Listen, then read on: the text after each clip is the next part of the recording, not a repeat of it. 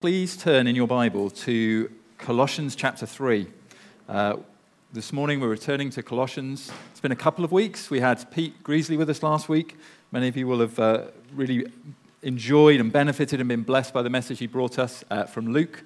Um, but back in Colossians this morning, going to be looking at verses 5 to 11 of chapter 3. So please do find that in your Bible.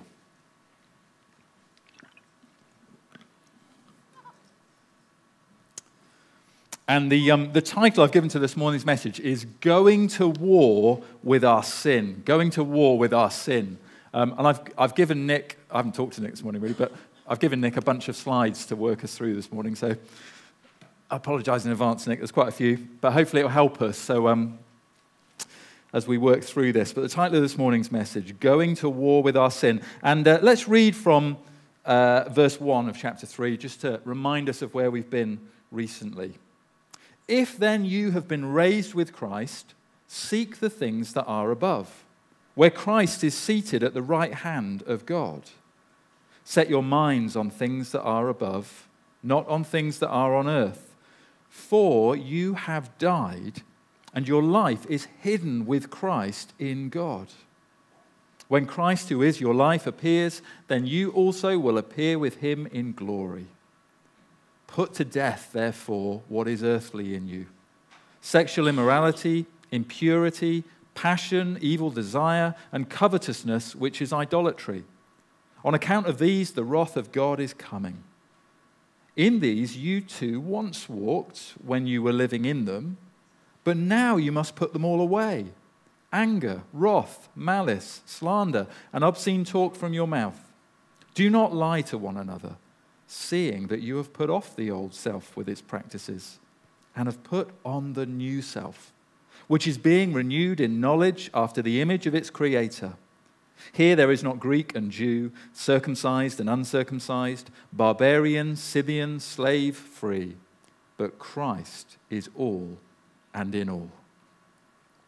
Well, we've seen in recent weeks Paul talking to the Colossians about the idea of true spirituality of Christian fullness.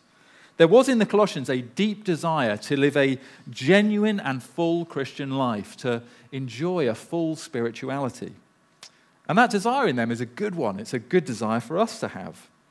But Paul wanted them to know where true spiritual fullness is really to be found because he knew that the world outside is full of counterfeits, and sometimes those counterfeits can even make their way inside of the church.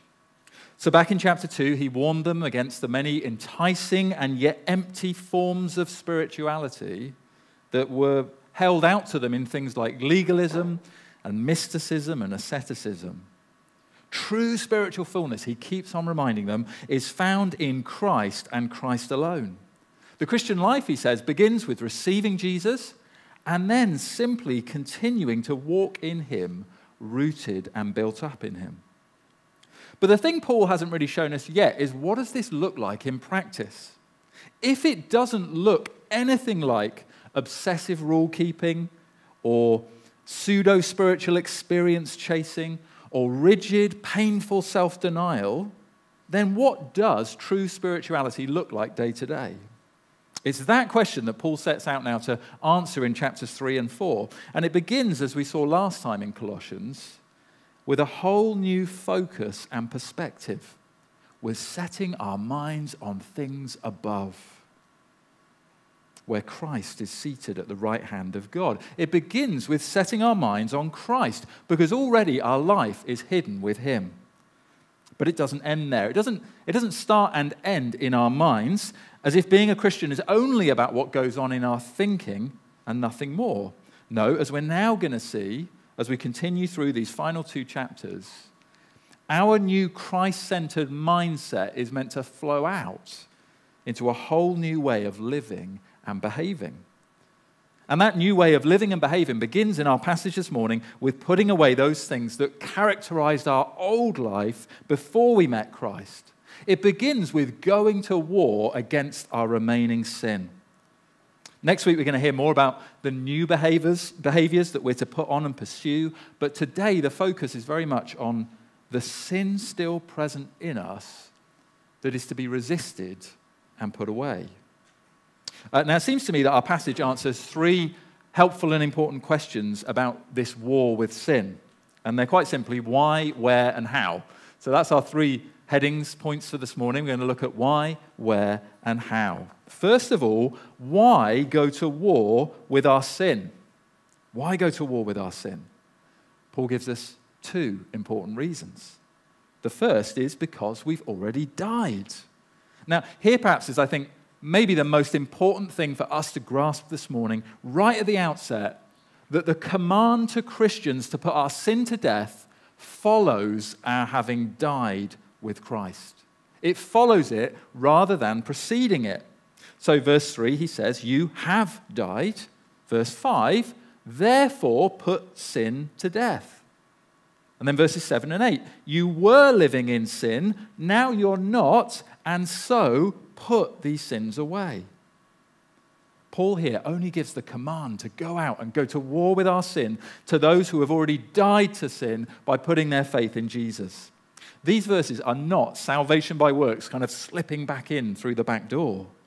Paul is not here preaching righteousness by works, the very thing that he was condemning so passionately in chapter 2. We absolutely, categorically cannot save ourselves from sin's penalty and power. No matter how many good deeds we perform or how many bad deeds we resist, we simply cannot earn a right standing before a holy God. But Christ can. Christ died in the place of sinners, bearing the deadly penalty that we deserved, so that all who put their faith in him instead of themselves can, in that very first millisecond that we believe, be united with him in his death, freeing us forever from sin's penalty and power. Now, what this means is if you're not yet a Christian and you're here this morning, it is futile to try and reform your life and rescue yourself. Christianity has nothing to do with turning over a new leaf, doing better, or trying harder. It is about realizing that you simply won't and can't, and then throwing ourselves on the mercy of God instead. Salvation is a gift of God's grace. It is futile to go to war with our sin unless we first died to it once and for all by placing our trust in Jesus. But once we've done that, once we've placed our trust in the saving work of Christ, and once we're saved, once we're Christians, well, then the need to go to war with our sin actually makes perfect sense. And that's Paul's point here in these verses. Paul's point here is that the old way of life that we used to live doesn't fit with us anymore. It doesn't fit with who we are anymore. Sin is no longer our master. We've been set free.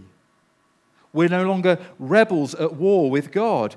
If in Christ we've died to sin, if our old self has died, why would we want to go digging around in its grave? Why would we want to go back and get comfy wearing a corpse? Especially when not only have we already died with Christ, but we've also been raised to a completely new life in Christ. And that's the second reason why now we go to war against our sin. That's the second of the two reasons he gives as to why we go to war, because we have already been raised. Verse 1, he says, You have been raised with Christ. Verse 10, you have already put on the new self. Therefore, verse 5, put to death what is earthly in you. Again, it's not that we give ourselves new life by going to war with our sin. We go to war with our sin precisely because we've already been raised to new life. We are new creations in Christ. We may not feel like it, especially when our, our, our persistent remaining sin weighs us down, but we are new creations in Christ. God tells us the old has gone and the new has come. And now our call is simply to be in practice what we have already become in Christ. And then in verse 10, Paul tells us exactly what that is. Verse 10, we have, see it's, notice it's in the past tense, we have put on the new self, which is, present tense, being renewed in knowledge after the image of its creator. I really love here how Paul doesn't leave the Colossians and all of us guessing as to what this new self is for and about. Just the very idea of having put on a new self, it sounds amazing and it sounds intriguing, but I suspect there were some people in the Colossian church who'd like to maintain an air of mystery about exactly what that new self might mean. But not Paul. No. Paul's going to tell them exactly what it means to have put on the new self, to have been raised with Christ. He tells us it means the start of a divine restoration project. Okay, so this is like Grand Designs now this morning, if you've watched Grand Designs. A divine restoration project. A restoration project with the most glorious goal in mind, restoring in us the very purpose for which we as human beings were first created. It's like God has come along and tossed a gasping, dying, dead fish there lying on the beach back into the ocean, giving it new life in the place that it really belongs. God is renewing his image in us. He has begun a work in us to make us more and more into the likeness of his Son. That wonderful uh, few verses in Romans chapter 8, verse 28, he tells us he's working all things for our good in order to conform us to the image of his Son. That is God's plan for us. That is what He's doing, restoring the likeness in us that Adam's sin and our sin once cataclysmically defaced and distorted and ruined. That is the goal of our salvation. That is the incredible future destiny that lies ahead of every single Christian.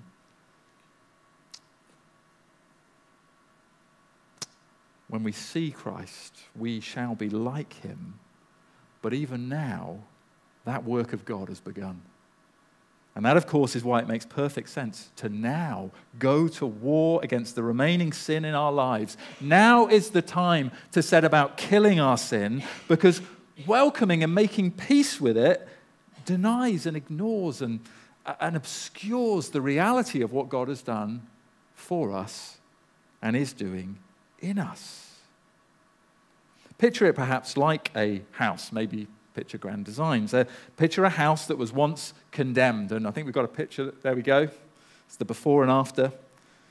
Picture a house like this. Our lives were once like a grand old house, given over to rack and ruin, with rotten timbers and rotten foundations, and in the possession of a highly destructive landowner in that state, in that old state, it would come as no surprise to walk into that ruined house and find it filled with piles of rubbish and rotting heirlooms, filth and grime in every room, a, a stain and a stench in every corner.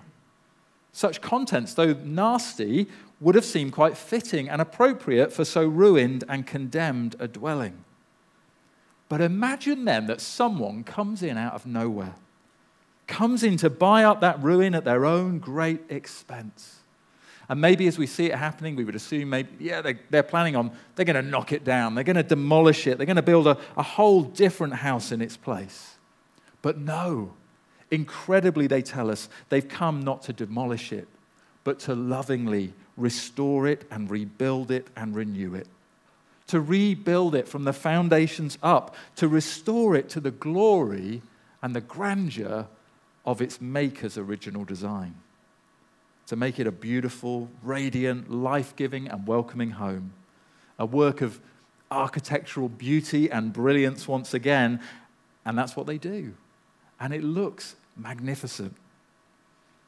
But imagine then, if immediately after the rebuild, how wrong it would be, how incongruous it would be for the tenant to offer a bit of thanks and then proceed to unpack from the skips and the rubbish bins all the old filth and the rubbish that used to litter the floors and stain the walls of that old home. That rotting trash that looked at least at home in the ruined house would look completely out of place and shocking in the renewed one. And it wouldn't be, in fact, that pouring a lorry load of rubbish back into that, that restored house would immediately undo the restoration work but it would certainly obscure that great work of redemption. And it would stand in the way of making this new home a trophy and a showcase of its great Redeemer's work. So just imagine Kevin McCloud, if you, if you know Grand Designs, returning to view a home at the end of a, an episode of Grand Designs, only to find the owners have filled it with trash. We are no longer our own. We were bought with a price. God paid our ransom with Christ's blood. He has redeemed us from our old, rotten, decaying, and godless way of life in order to raise us to new life. He has restored us, He is renewing us. He has brought us to a place where we can begin to fulfill our true purpose to bear His image more and more, and so increasingly reflect His glory. That's why now, today, is the time to go to war with our sin. Now is the time to keep putting off those old rags that we once called clothes, to be repeatedly putting those old sins to death because they, they just don't suit us anymore. They're no longer in keeping with what God has so mercifully done for us and what He is mightily doing in us. That's the answer to the question of why. The second question our passage answers this morning is where? Where should we go to war with our sin? You probably noticed as we were reading through a, a, couple of, at least a couple of lists of sins. Now, Paul here isn't providing us with an exhaustive list of all the sins we might wrestle with and struggle with and commit, but he gives us two sample lists, two hit lists, if you like that touch on some of the most commonly besetting sins that we battle with and which we ought to be continually striving to put to death. The first hit list is in verse 5, and it, and it addresses us particularly in our personal life. The second hit list in verses 8 and 9 focuses more on our shared life together in the church. So let, let's just look at each of those lists in turn. First of all, a hit list for our personal life. Here in this first list, uh, Paul takes us on something of a journey from the outward practice of sin to the dark innermost cravings of our hearts. And so he begins on the outside with sexual immorality or porneia, which refers to every kind of sexual activity outside the bounds of marriage, be it prostitution or premarital sex or extramarital sex and all other forms of non marital sexual activity. And this, of course, isn't because God is against sex. No, God is really for sex. He created it, He designed it to be a, a very good gift, but a gift to be used in a very special context, to be enjoyed exclusively between one man and one woman within the covenant of marriage. Any sexual activity outside of marriage has no place in a believer's life. 1 Thessalonians 4, verse 3 For this is the will of God your sanctification, that you abstain from sexual immorality. And then Paul takes us to impurity. That's the second word. And, and this word impurity takes us beyond that act of immorality to the unclean thoughts and intentions of the mind that lie behind it and often precede it. It's what Jesus describes in Matthew 5 28 when he says, I say to you that everyone who looks at a woman with lustful intent has already committed adultery with her in his heart. Next, we have passion and evil desire. And I think those two kind of couple together. And sadly, the passion here is not the good kind, but the selfish, lustful kind. And it's a passion and a lust, not just for sex, but for every kind of shameful excess. It's, it's like the engine that drives all of our impure thoughts and immoral behavior. This passion and evil desire that Paul talks of here is the opposite, the polar opposite of love. Love gives to others, lust and evil desire takes for itself. Mark Meynell writes Lust is all about me, me, me, and my self gratification, and is not ultimately concerned with the welfare of the object of that lust. And then diving deeper still into the darkest depths and recesses of our hearts, Paul tells us what lies behind all these other things. He takes us to the sin's innermost springs covetousness, which is idolatry. Uh, now, covetousness is, is, is kind of really another word for greed. It is that insatiable desire to have more and more, especially of that which has been forbidden. Covetousness assumes that everyone around us exists for our good, for our benefit, be it other people's attention or other people's bodies or other people's possessions. And the enslaving power of covetousness is it, the reason it's so enslaving is the fact that it is always greedy for more. It's never satisfied. The more you feed it, the more its dark cravings grow. It's, it, it's like drinking seawater, salt water. It only makes you more and more thirsty, and eventually it drives you insane. And worst of all, Paul tells us here covetousness is really, at its root, idolatry. It is the exact opposite of trusting, treasuring, and worshiping God. It, it, puts ourselves in the place of God, as if we created and owned all things. Even though we know that Colossians 1:16 told us all things were created through Him and for Him. But we live like, when we're caught up in idolatry, we live like all things exist for ourselves. And so, as a Tennessee farmer once said, seems as uh, I think farmers have a lot of wisdom, and this is certainly good. What comes up in the bucket is usually what's down in the well. What comes up in the bucket is usually what's down in the well, meaning that whenever we see sexual immorality, impurity, and evil desires springing up in our lives, and I'm sure we do, I do, in me, Whenever we see those things, there is undoubtedly covetousness and idolatry deep down in the well of our hearts. Now, again, those things, that, that, that, that idolatry used to be quite welcome and at home in us, in our hearts, in our old, dead, and sin ruined hearts. But now, it's an unwelcome squatter. It's an impostor in our new hearts. It simply doesn't belong there anymore. It no longer fits with our new self. It no longer complements that restoration work that God is doing in us. And so we must go to war with idolatry and all of its fruits that are listed here by Paul, and all of its other fruits as well. Wherever we find them lurking in us, we must resist them and starve them and evict them as much as possible from our hearts every moment of every day. That's the focus of Paul's first hit list for our personal lives in verse 5. But there's another hit list he wants us to pay attention to alongside it as well, and that's a hit list for our life together, verses 8 and 9.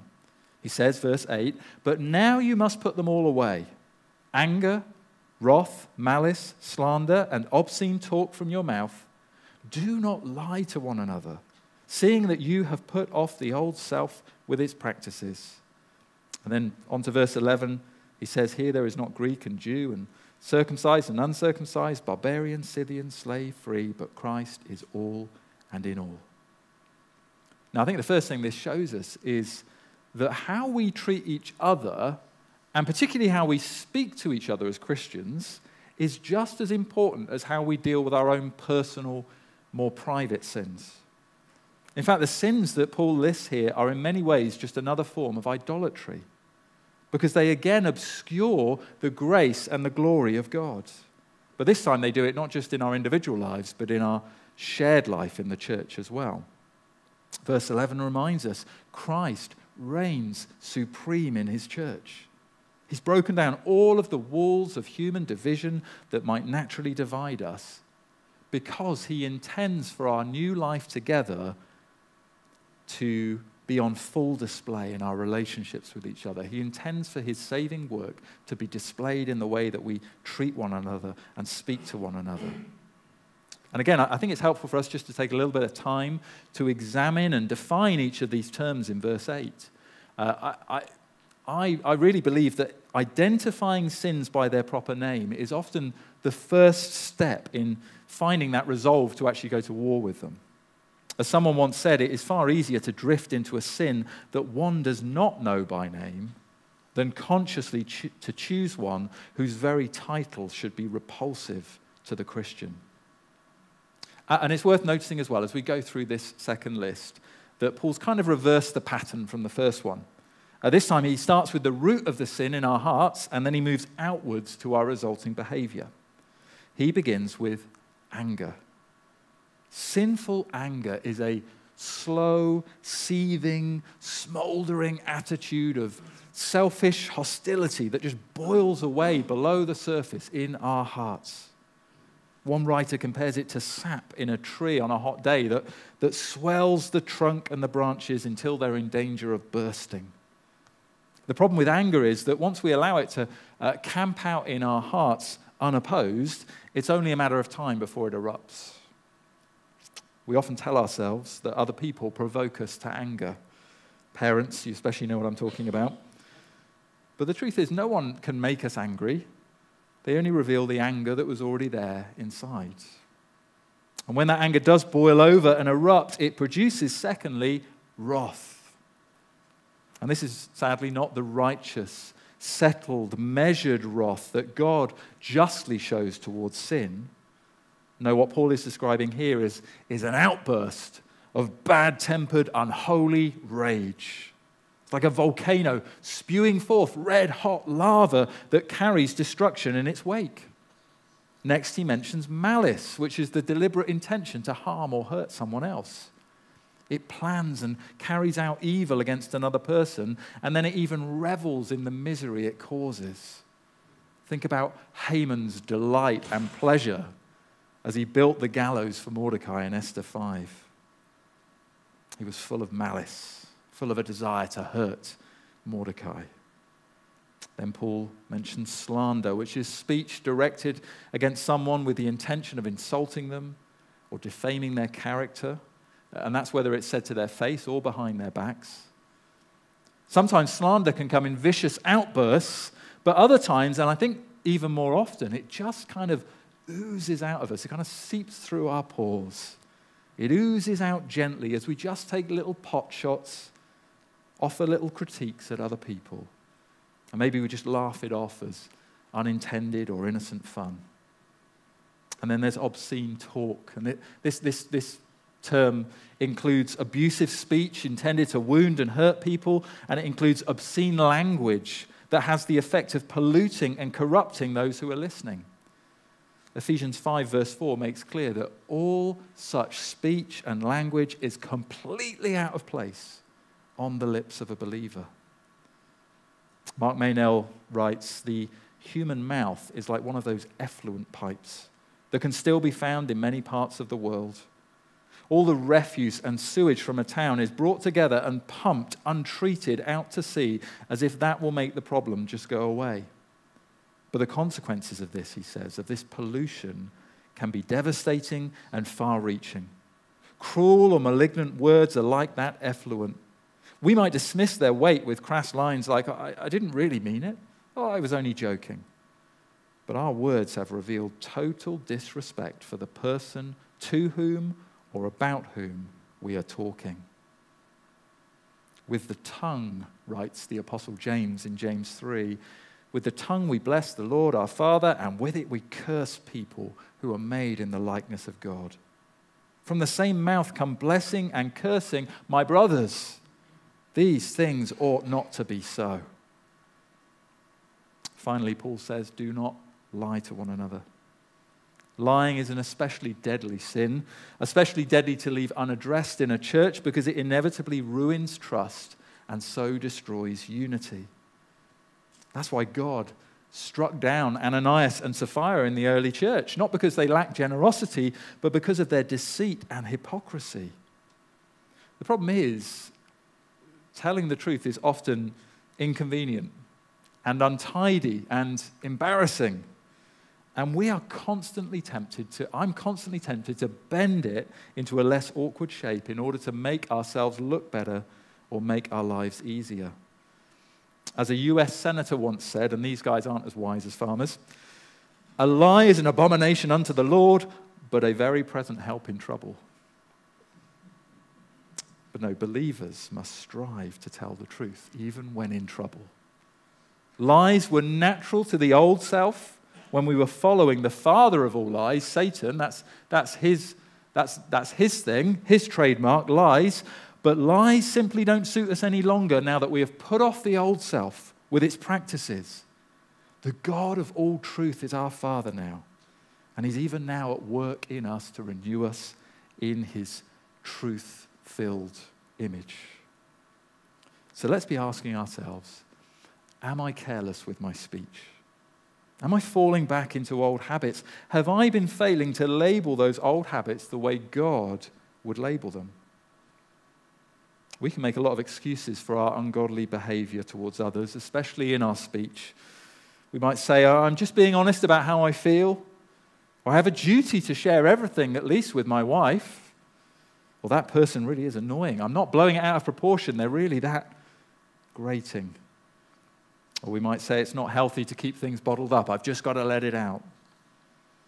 But God says such behavior and speech is malicious, slanderous, obscene, and wholly inappropriate amongst those who have already put off the old self and have put on the new self through dying and rising with Jesus. We ought then to be actively at work in killing these sins again and again in us, wherever and whenever we see them. Okay, final question for this morning. It's the how question. How do we go to war with our sin? How do we do this? How do we as Christians, as those who've already been, again, saved already from sin's penalty and power, yet as those still so susceptible to its enticing lure, how do we set about daily putting our sin to death? Well, I'm not going to spend a, a, long time here this morning, but our passage does have a few important things to say in answering this question for us. And then I think we're going to see more as we go on in Colossians as well. And I want to be completely open with you at this point. I would dearly love to present to you now a profound and revolutionary solution for truly putting our remaining sin to death once and for all. I would love to find that solution for myself. As I, as I was preparing, particularly this, this final point this week, it just weighed on me that where is the solution? Why, why am I failing so much in these things? The reality is, I so often feel beaten down and held hostage by the power that sin still seems to have over me. And as I read through Paul's two hit lists of sins here, that we ought to go to war against in our own lives, I feel like he is painting targets all over my heart. It's just like that moment in a movie where the, the one of the characters thinks he's, he's, he's escaped unscathed, and then he looks down and he's covered in all those laser sights, and there are snipers all around. Covetous thoughts and unwholesome desires and angry murmurings and impatient outbursts. It seems, however much I throw into resisting them one moment, they still come back to entice my heart and my tongue and my body the next. So that's me. I suspect that's you. What wisdom does Paul have to give us here in this passage for understanding, how we can persevere in this very real and very wearying battle with sin? Well, there's three things I think in particular just to touch on briefly, and they should come up on the screen one by one.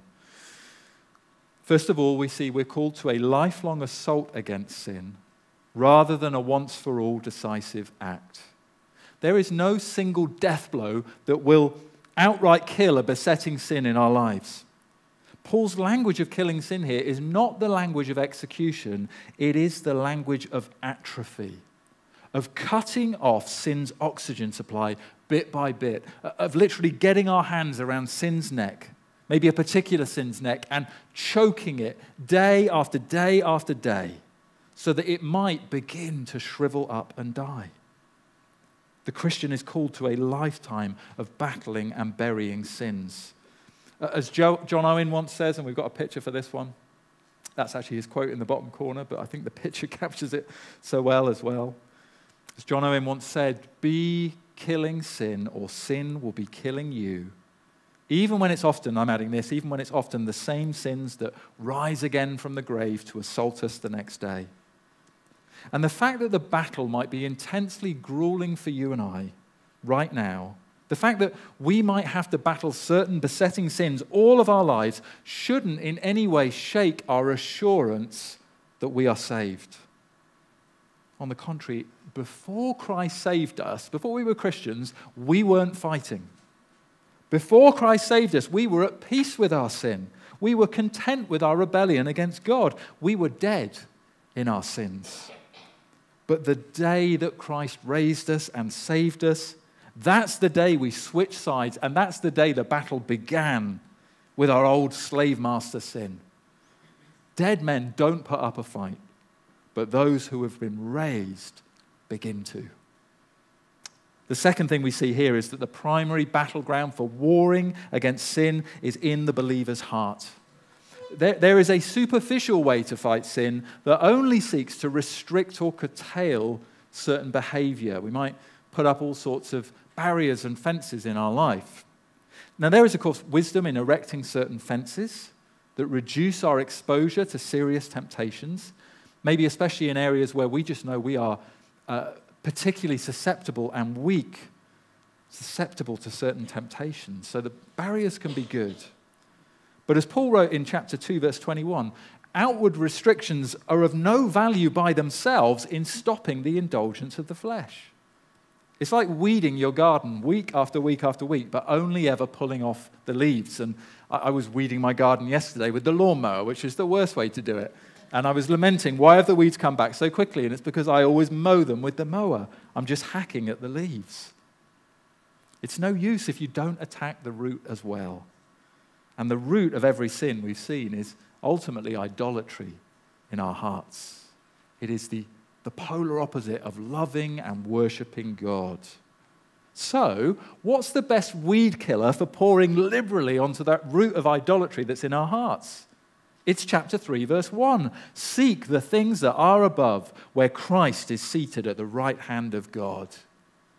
Even the big end of level boss that is idolatry gets put into a stranglehold. It gets slowly suffocated when we set our mind on things above seeking life and peace and joy in Christ. God has given us in Christ a powerful, all satisfying alternative to every idol that might threaten to take over our hearts. And the way to war against the idols of our heart is to set our minds and our hearts continually, repeatedly on Christ, who is our life. Thirdly and finally, we see here that no battle with sin in a Christian's life can ever threaten their union with Christ. There's a very important reason that this call to arms comes in chapter 3 and not in chapter 1. There's a very important reason why none of Paul's New Testament letters start with instructions on battling sin. It's because salvation is all of grace and nothing of works. It's because this battle with sin only begins after we have died and risen to new life in Christ, after we are destined never to die again. It's because the God who is at work in us now, renewing us day by day into his likeness, is the same God who has already, chapter 1, verse 13, delivered us from the domain of darkness and transferred us into the kingdom of his beloved Son, in whom we have redemption the forgiveness of sins, sins past and present and future. Nothing, not even our battles with the deepest, darkest sins that reside in our hearts, can ever separate us from God's protection and His salvation and His love. And with that sure and certain confidence, we can take up arms again and again and humbly go to war each day with our sin. Let's pray. Heavenly Father, we thank you for speaking to us a message of help and hope through your word this morning. We thank you that through simple faith in Christ, the moment we first believed, we died and were raised with him. Father, we thank you that today every single believer can stand assured our sins are forgiven and nothing can ever wrench us from your grasp. Oh Lord, we, do, we fully acknowledge that the battle with our sin is a hard and grueling one. And so often, Lord, we fall and we fail. But how grateful we are to be reminded this morning that we don't go to war with our sin in order to save ourselves, in order to be saved and secure. No, we go to war with our sin because we are already saved and secure forever. Father, please give us grace again today and tomorrow and the next day to go on putting our sin to death and to go on fixing our hearts and minds on our glorious Savior, Christ.